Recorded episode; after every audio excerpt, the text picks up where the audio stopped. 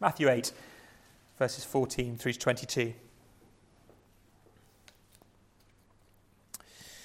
And when Jesus entered Peter's house, he saw his mother in law lying sick with a fever. He touched her hand, and the fever left her, and she rose and began to serve him. That evening they brought to him many who were oppressed by demons, and he cast out the spirits with a word and healed all who were sick. This was to fulfill what was spoken by the prophet Isaiah. He took our illnesses and bore our diseases. Now, when Jesus saw a crowd around him, he gave orders to go over to the other side, and a scribe came up to him. Teacher, I will follow you wherever you go. And Jesus said to him, Foxes have holes, and birds of the air have nests, but the Son of Man has nowhere to lay his head. Another of the disciples said to him, Lord, first let me go and bury my father. And Jesus said to him, Follow me, and leave the dead to bury their own dead. Let's pray before we turn to this corner of God's Word.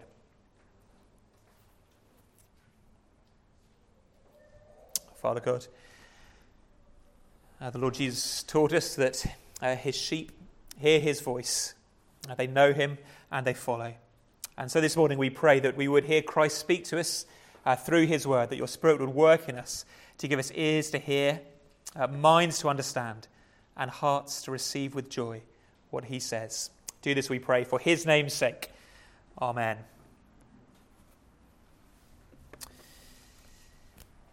I don't know if you ever tried reading some of the Gospels consecutively, reading Matthew's Gospel perhaps, and then Mark and Luke. One of the things that will happen if you do that is you'll realize that they're just not identical. They don't relate all the same stories, and even some of the stories they do tell are in a slightly different order. And the reason for that is that, that, that any one of the Gospels, so Matthew, like we're looking at this morning, is not, if you like, Matthew's video diary of what happened during Jesus' three or so years of earthly ministry. He's not writing down literally every single thing that happens. Uh, instead, he is choosing key incidents to communicate his message to us. If you like, they're works of theology before their works of history. Now, that's not to say these things didn't really happen. Of course, they did. So it's true what he's telling us. But Matthew is selective in terms of what he includes. Uh, you can tell that even from the, the passage we just read. Uh, we read, for example, uh, in verse 16, that in the evening people brought to him many who were oppressed by demons and cast out the spirits with a word and healed all who were sick. There's very little detail. We don't know how many people were brought. We don't know who they were. We don't know anything about their stories. We're just told Jesus did loads more stuff than I'm recording here. And similarly, if you know the end of John's gospel, John says something very similar. John says, Look, if I was to record everything Jesus did, that the world's not big enough to, to house the book that would be needed. And what that means is we, we, we need to look carefully when we're reading the gospels and think, well, why has Matthew including this story? What is special about the miracle I'm reading about, or the little parable I'm hearing here? What is it telling us? And why has Matthew, or more significantly, the Holy Spirit, included it? Now, over the last couple of weeks, we've begun this series on Matthew 8 through 10. And one of the things we, have seen, or if you were here the first week, you'd have seen, is that big picture, Matthew's been drawing this parallel between Jesus and Moses. So, in the, in the Old Testament, it was prophesied, it was predicted that one day a prophet would come who'd be like Moses, but even greater. And Matthew has been painting Jesus with the colours, if you like, from the Old Testament paint box. So, a bit like Moses, when Jesus was little, a wicked foreign king tried to kill him. A bit like Moses, Jesus has come out of Egypt to Israel. A bit like Moses, Jesus has sat up a mountain, gone up a mountain, and taught God's people how to live. That was the Sermon on the Mount that we looked at a term or so back.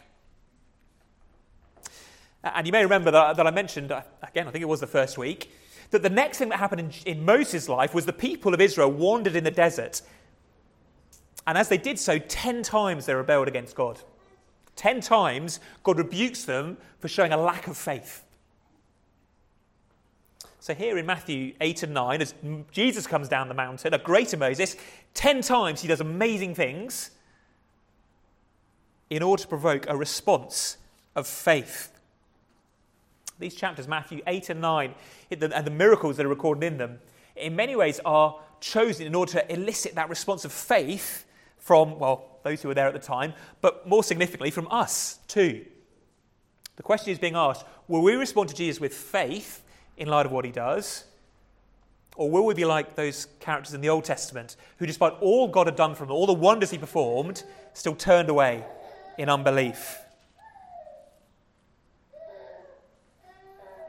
And the, the miracle we're looking at today, in many ways, is an unimpressive one. Verse 14 uh, Jesus comes to Peter's house, his mother in law is there.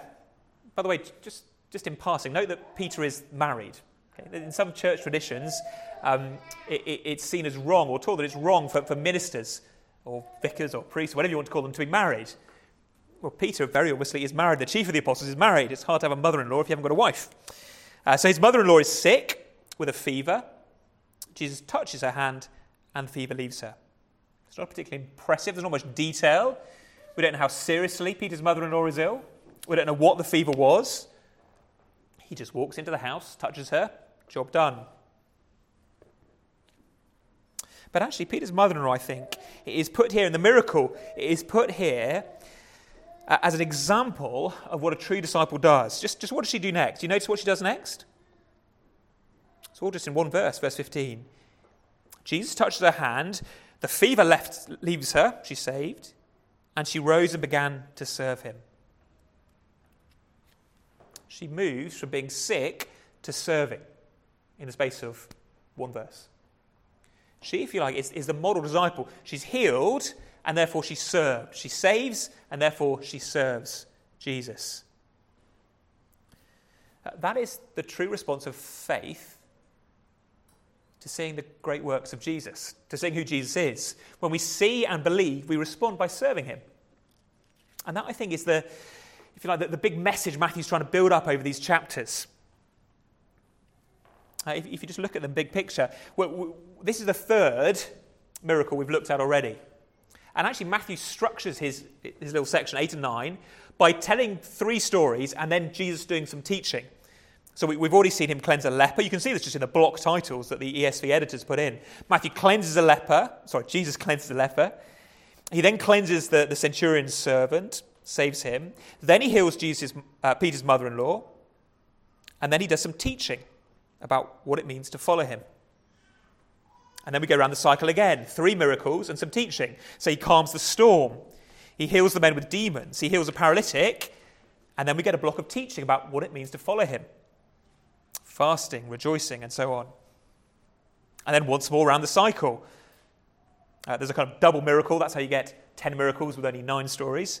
So a girl is brought back from the dead and a woman is healed as Jesus goes en route to save her. He then heals two blind men. He heals someone who's unable to speak. And again, there's a section of teaching about what it means to follow him, to be an evangelist.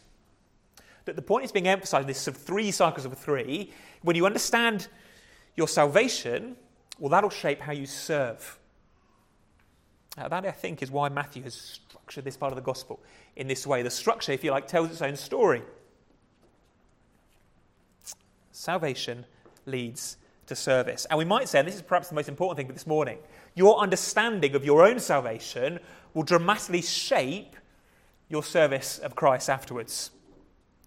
That the more you understand, the more we understand, the more clarity we have on the nature of our own healing, the more dedicated we'll be to serving Christ.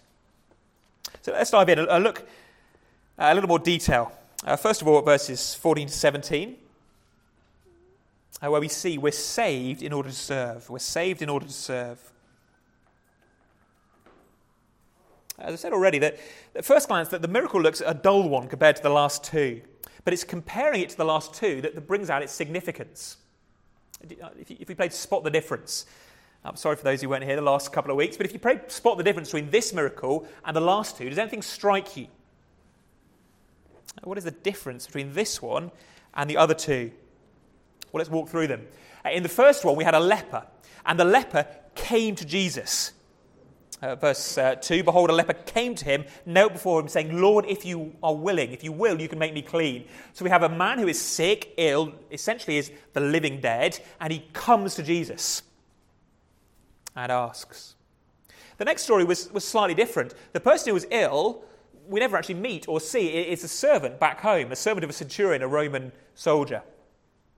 And, and the servant is so ill that he, he doesn't come to Jesus. He's just off scene, off stage, never see him.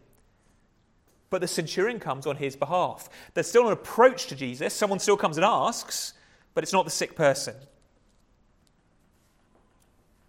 What's different about this miracle? No one asks.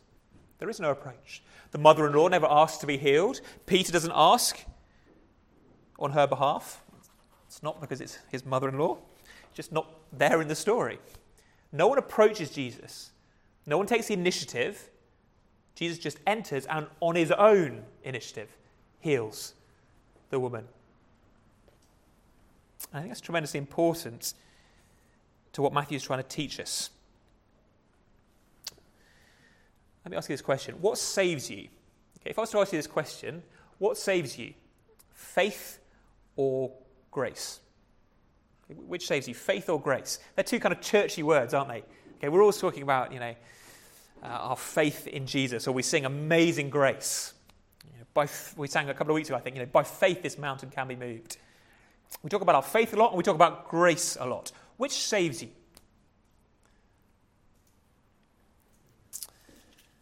Well, it depends. In some ways, it's an unfair question. It depends what you mean. No one is saved without faith. Okay? So, so no one is saved without trusting in Jesus. But we've got to be careful when we say that, because that could imply that the way we're saved is by me bringing Jesus my little gift of faith, me saying to Jesus, Look, I, I know I can't earn my salvation. I'm not a good person. I've done all sorts of bad things. But hey, if I just bring you this little gift that we'll call faith, then will you accept that in place of all that terrible stuff I've done? And Jesus says, Yes, fine, I'll take faith as your little offering, and now I'll save you. So the problem with that is it makes faith a sort of a little thing we do. A little, it might just be a, a drop in the ocean, it might just be a penny in the fortune that we owe, but at least we're contributing. That is not at all the Bible's understanding of faith. Our faith is not what saves us. If you're talking about what actually has the power to save us, in that sense, faith does nothing. So, children, think, uh, think of a man in the desert. Okay, he, he's been wandering around the desert. He's, he's just so thirsty. He's dying of thirst. His water bottle's empty, and then he suddenly sees a little lake, okay, an oasis in the desert, and he stumbles to it and he dips his bottle in the, in the water and, and drinks the water.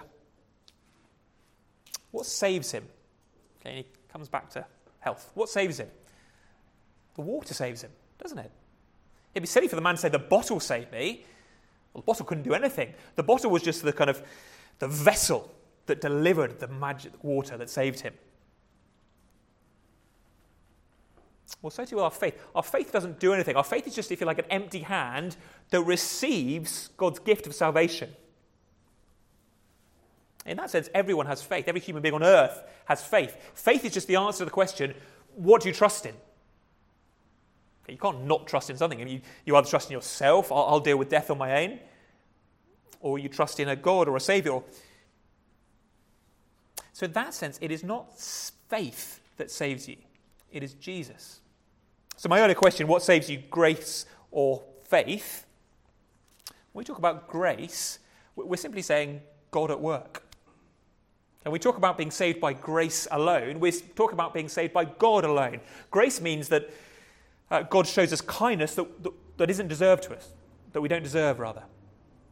So that's why we tend to talk about being saved by grace, because really that's just a shorthand way of saying by God alone. By grace, but through faith. Now, why all that? What's that got to do with our story? Well, look at this woman. She shows no faith that we see. She makes no request, no one prays on her behalf. There is no faith for Jesus to be amazed at, as he was last week at the faith of the centurion. She is lying there, incapacitated. Jesus, of his own accord, walks into the house, sees, and heals. He enters, he sees, he heals. All the action is his, all the work is his. This woman is healed by grace alone, by Christ alone, by God alone. That's important to understand uh, in a kind of passing way in terms of our understanding of healing. Uh, there are, uh, sadly, uh, churches, ministers, preachers, TV channels that preach if you just have more faith, then you'll be healed from whatever illness you have. It'd be a terrible thing to teach. Uh, many times in the New Testament, we read of very faithful people, Paul himself, Timothy, uh, and others who are believers, who presumably have great faith. You'd never accuse Paul of having small faith, and yet suffer and ultimately die. Uh, it's not, there's no link, unbreakable link between having faith and being healed. Sometimes you have faith and God doesn't heal you. Sometimes, frankly, you're showing no faith at all, and God, in His grace, just heals you anyway. But, but I think the deeper significance here is, is not when we think about healing in terms of physical healing and illness and sickness and disease, but rather about salvation. Unless you think that I've just been trying to make a whole sort of theological point out of just a nice little miracle story, Matthew sets us straight. Verse 17. This was to fulfill what was spoken by the prophet Isaiah. He took our illnesses and bore our diseases. You want to understand what's been going on, says Matthew? Well, it's all about what Isaiah told you it was going to be about. And he quotes Isaiah 53, perhaps one of the most famous chapters of the Old Testament. He quotes Isaiah 53 uh, and verse 4. We're not always going to look up some references, but I think it's useful today. So if you could flick back, please, to the book of Isaiah and chapter 53. It's page 600 and, well, we'll start at 613. Page 613.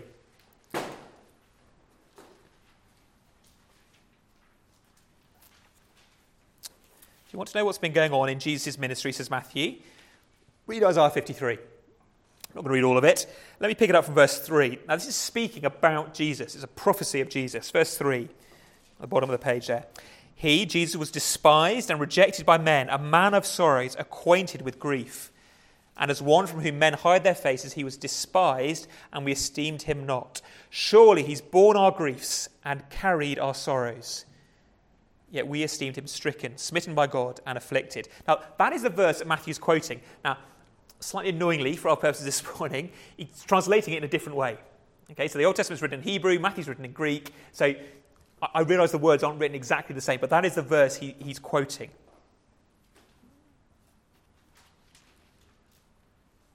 Why does he quote it? Why does he quote this verse about Jesus bearing our, our pains or our illnesses or our griefs or our sorrows or our diseases, our illnesses, our sickness? All sorts of ways it's translated. But why does Matthew quote that verse? Well, he says, in, in and no need to turn about that yet, but he says in his own gospel that it was to fulfill what Isaiah said he took, or in the words of Isaiah in our version, he bore.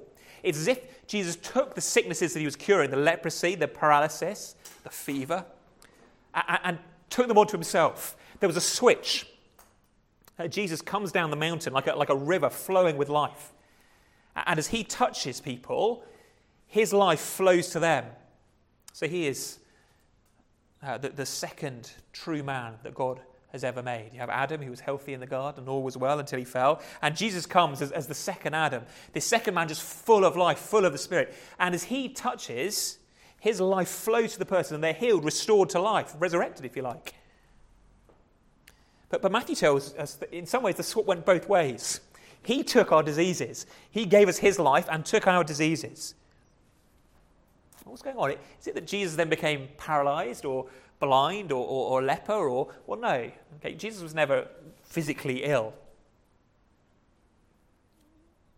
So, what's he talking about? Well, we need to read on. Look at verse 5, Isaiah 53 still.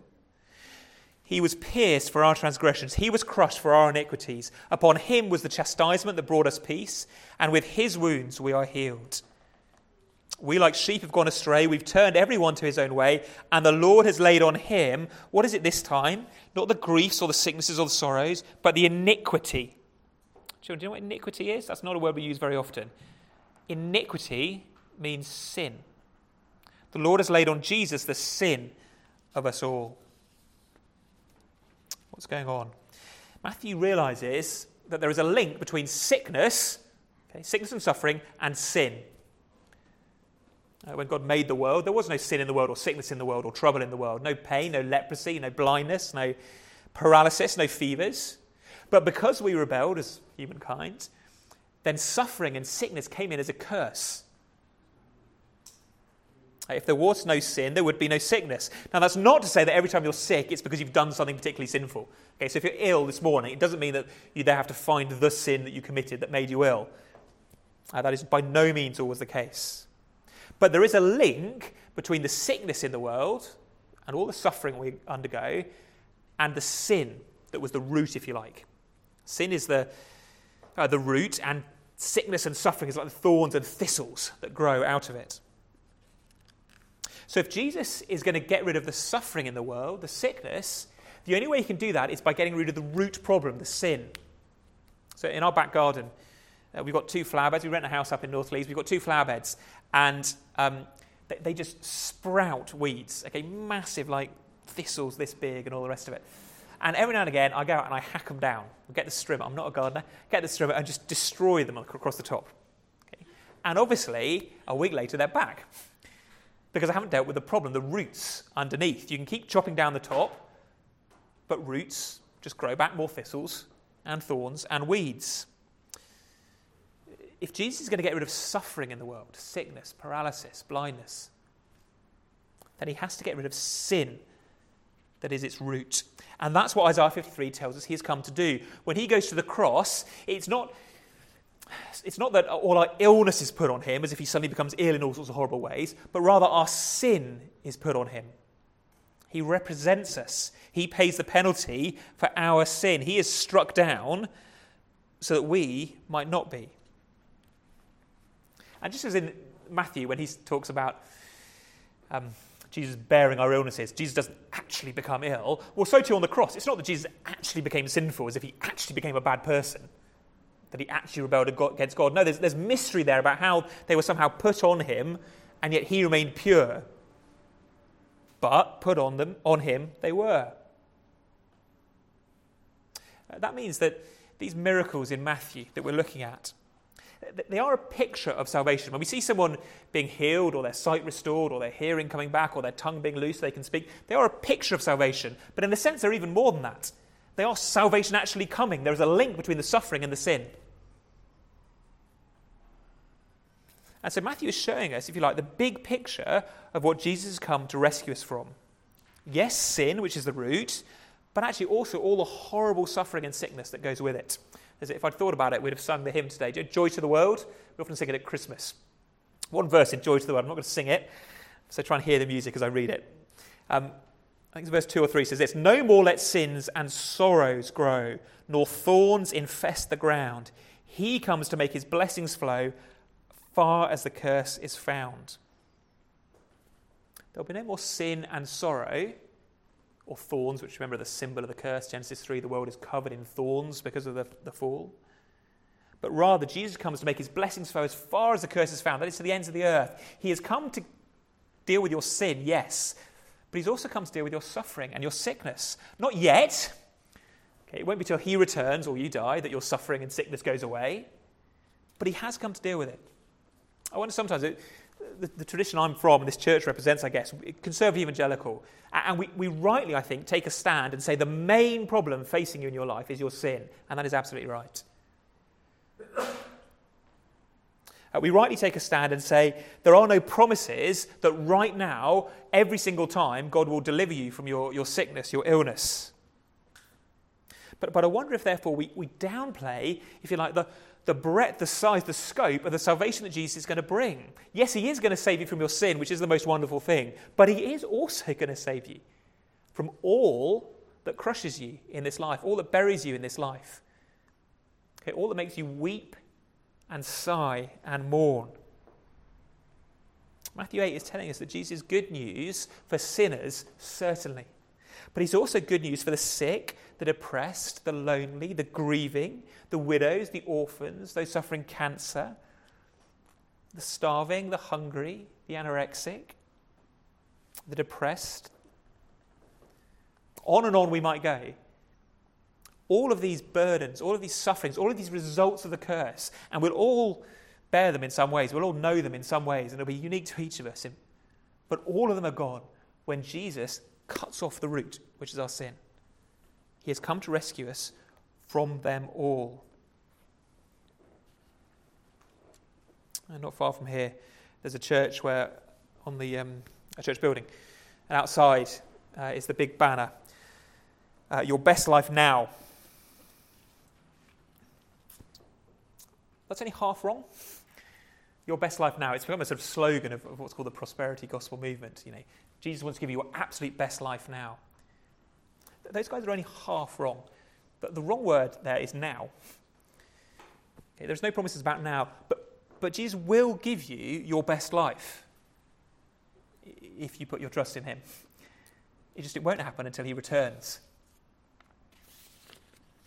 So, do you see the scope of salvation? And that is why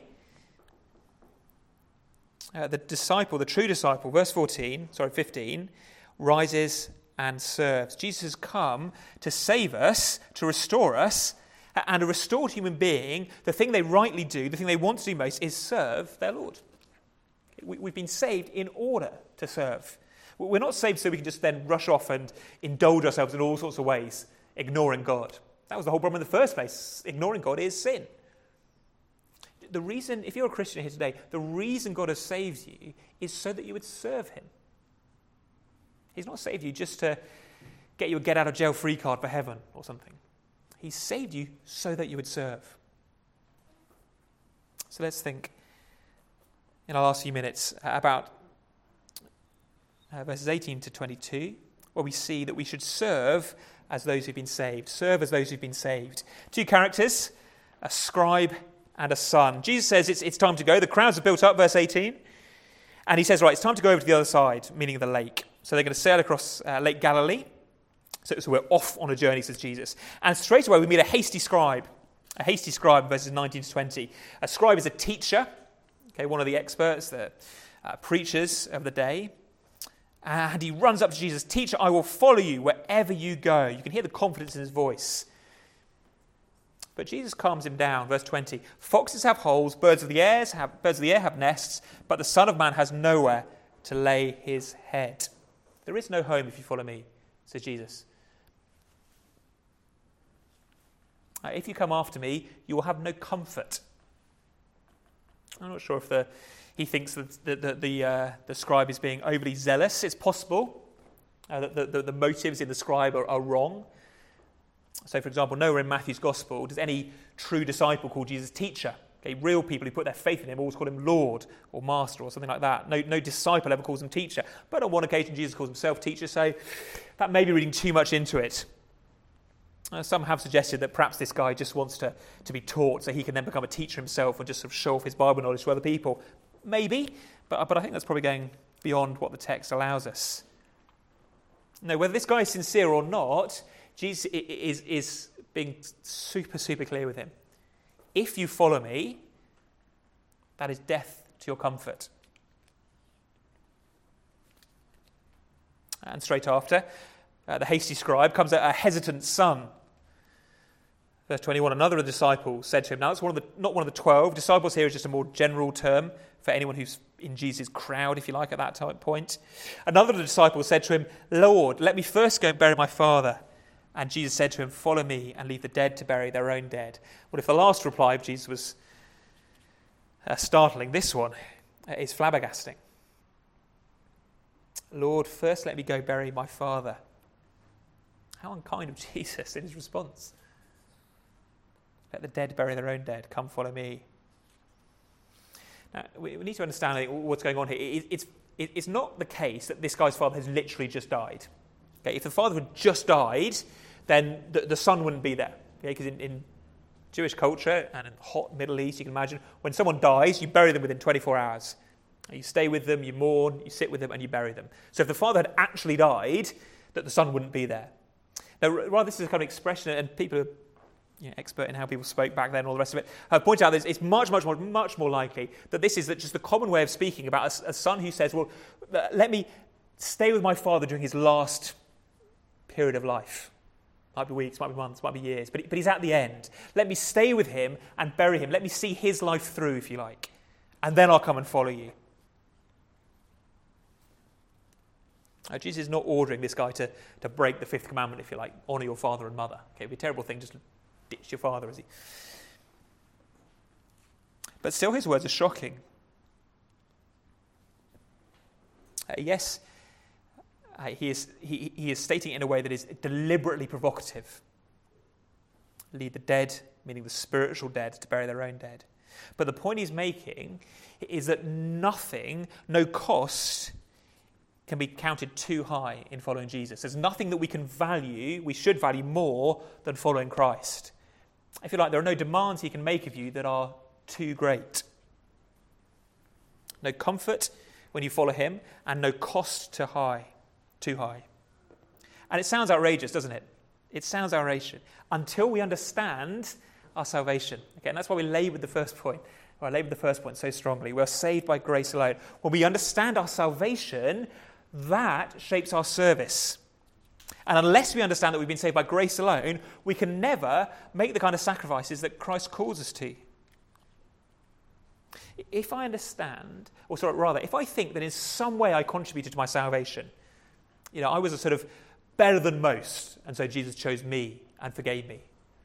If I think, well, I was a terrible mess, but at least I had faith, so Jesus forgave and saved me, then, then I've got something to bring to the table with Jesus. He's my master, my Lord, but it's, it's a bit like he's employed me.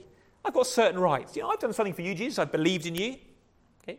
I, I made an effort to be a bit better than some people. I came along to church. I said some prayers. I've done something for you, Jesus. So, so you haven't got complete control of me. You don't have complete rights over me. It's a sort of contract situation. Of course, you're the boss. Okay? You can ask me to do loads of things, hard things even, but I've got some rights. After all, I did sign up for your service. I signed the contract. I came to the recruiting office and lined up. I joined you. I found you. So don't overdo what you ask of me in return. If you have that understanding of salvation, then your discipleship is always going to be somewhat limited because there are ends to it. You'll think there are some things that it's unfair of Jesus to ask you. If we understand that we're saved by grace alone, that actually we were dead and lost and frankly heading towards the fire of hell, when Jesus came in, entered our world, saw us, reached out and healed us, saved us, then we have no bargaining rights. Everything we have, our life, our breath, is from Him. We are saved by grace alone. You can't chip in with grace. It's like good whiskey or something. You can't you know, add Coke, it, it just ruins it. It's grace is alone, or it's not grace at all. So it's a huge challenge, actually, to being saved by grace alone. In some ways, it's scary because we have no rights before Jesus. He is completely our Lord and our Master. So we can't complain about the loss of any comforts. It's not fair, God, that you did this, that you took this away from me, or you haven't given me this. There is no, it's not fair, God in the Christian life. There is no cost he can't call us to pay. It means Jesus above my job, even if staying faithful as a Christian will mean that I have to lose the career that I trained for at university, spent years building up, and then lose in a day because I have to sign something that effectively means I can't witness for Christ at work or whatever it might be. Jesus above my romantic happiness. It may be that the person you fall in love with and isn't walking with the Lord is going to be the great cost you have to pay in order to stay with Christ. I think we, we, are sort of okay with this often. We, we understand that we've got to make sacrifices for Jesus, that there's a cost to following Jesus, but, but we, we, we understand and we're happy with it as long as so, so I don't mind suffering as long as it, my suffering is seen and, and celebrated by the people. So just take a tiny example. And I hope this isn't a true to life example. It's not meant to be. Okay, so if it is, well, first of all, we've got a problem. Uh, but second of all, it's a coincidence. So just imagine there's one person who, for the whole last year, has packed up the chairs after the service. Okay, so a little bit of suffering. It's not the worst thing in the world, is it? It's a bit of a pain doing it on your own every week. Again, I really hope it hasn't been the case. We're sort of okay packing up the chairs as long as people notice. Oh, there's Bob packing the chairs up again. What a hero. What a servant. Or we're okay doing it as long as it's sort of comparable to others. Well, okay, I pack up the things every week, but I do know that Frank sets it all up every week. So it's, it kind of evens itself out. Now I'm okay serving in this kind of way. Or okay if it's rewarded, either by God or by man. But what if your, your service was never seen, never celebrated, never thanked, It was, frankly, harder than everybody else's. And there was no seeming fruit from it. We start to get bitter, resentful. This isn't fair, God. And that's just a tiny thing. When we understand we've been saved by grace alone, we can serve happily. Thankfully, it's a privilege to be allowed to serve, because this was the point of my salvation. That I might know Jesus and serve him. He's so wonderful that I want to do things for him. I'm not doing it as part of my earning my salvation or impressing other people or, or, or, sort of cementing my place in the church as a good egg. I'm doing it because I want to save the person who's done everything for me. Even the Son of Man had no place to lay his head. Even Jesus himself had no comfort on earth. So I enjoy my service because, because I'm walking in his footsteps. I'm walking with him. He has saved me, and he saved me to serve joyfully.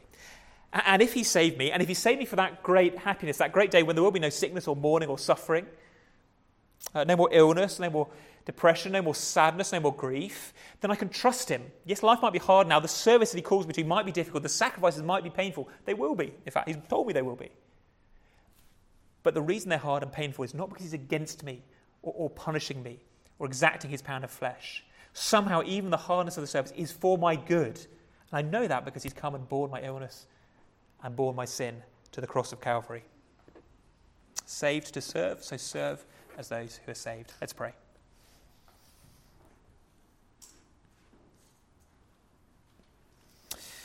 Our Father God, we're uh, quick to see the good in ourselves and slow to see the glory of Christ.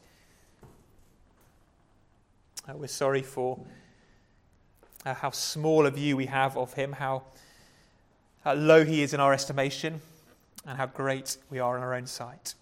So we pray that your Spirit would open the eyes of our hearts that we might see that He has done everything, that we are saved by grace alone.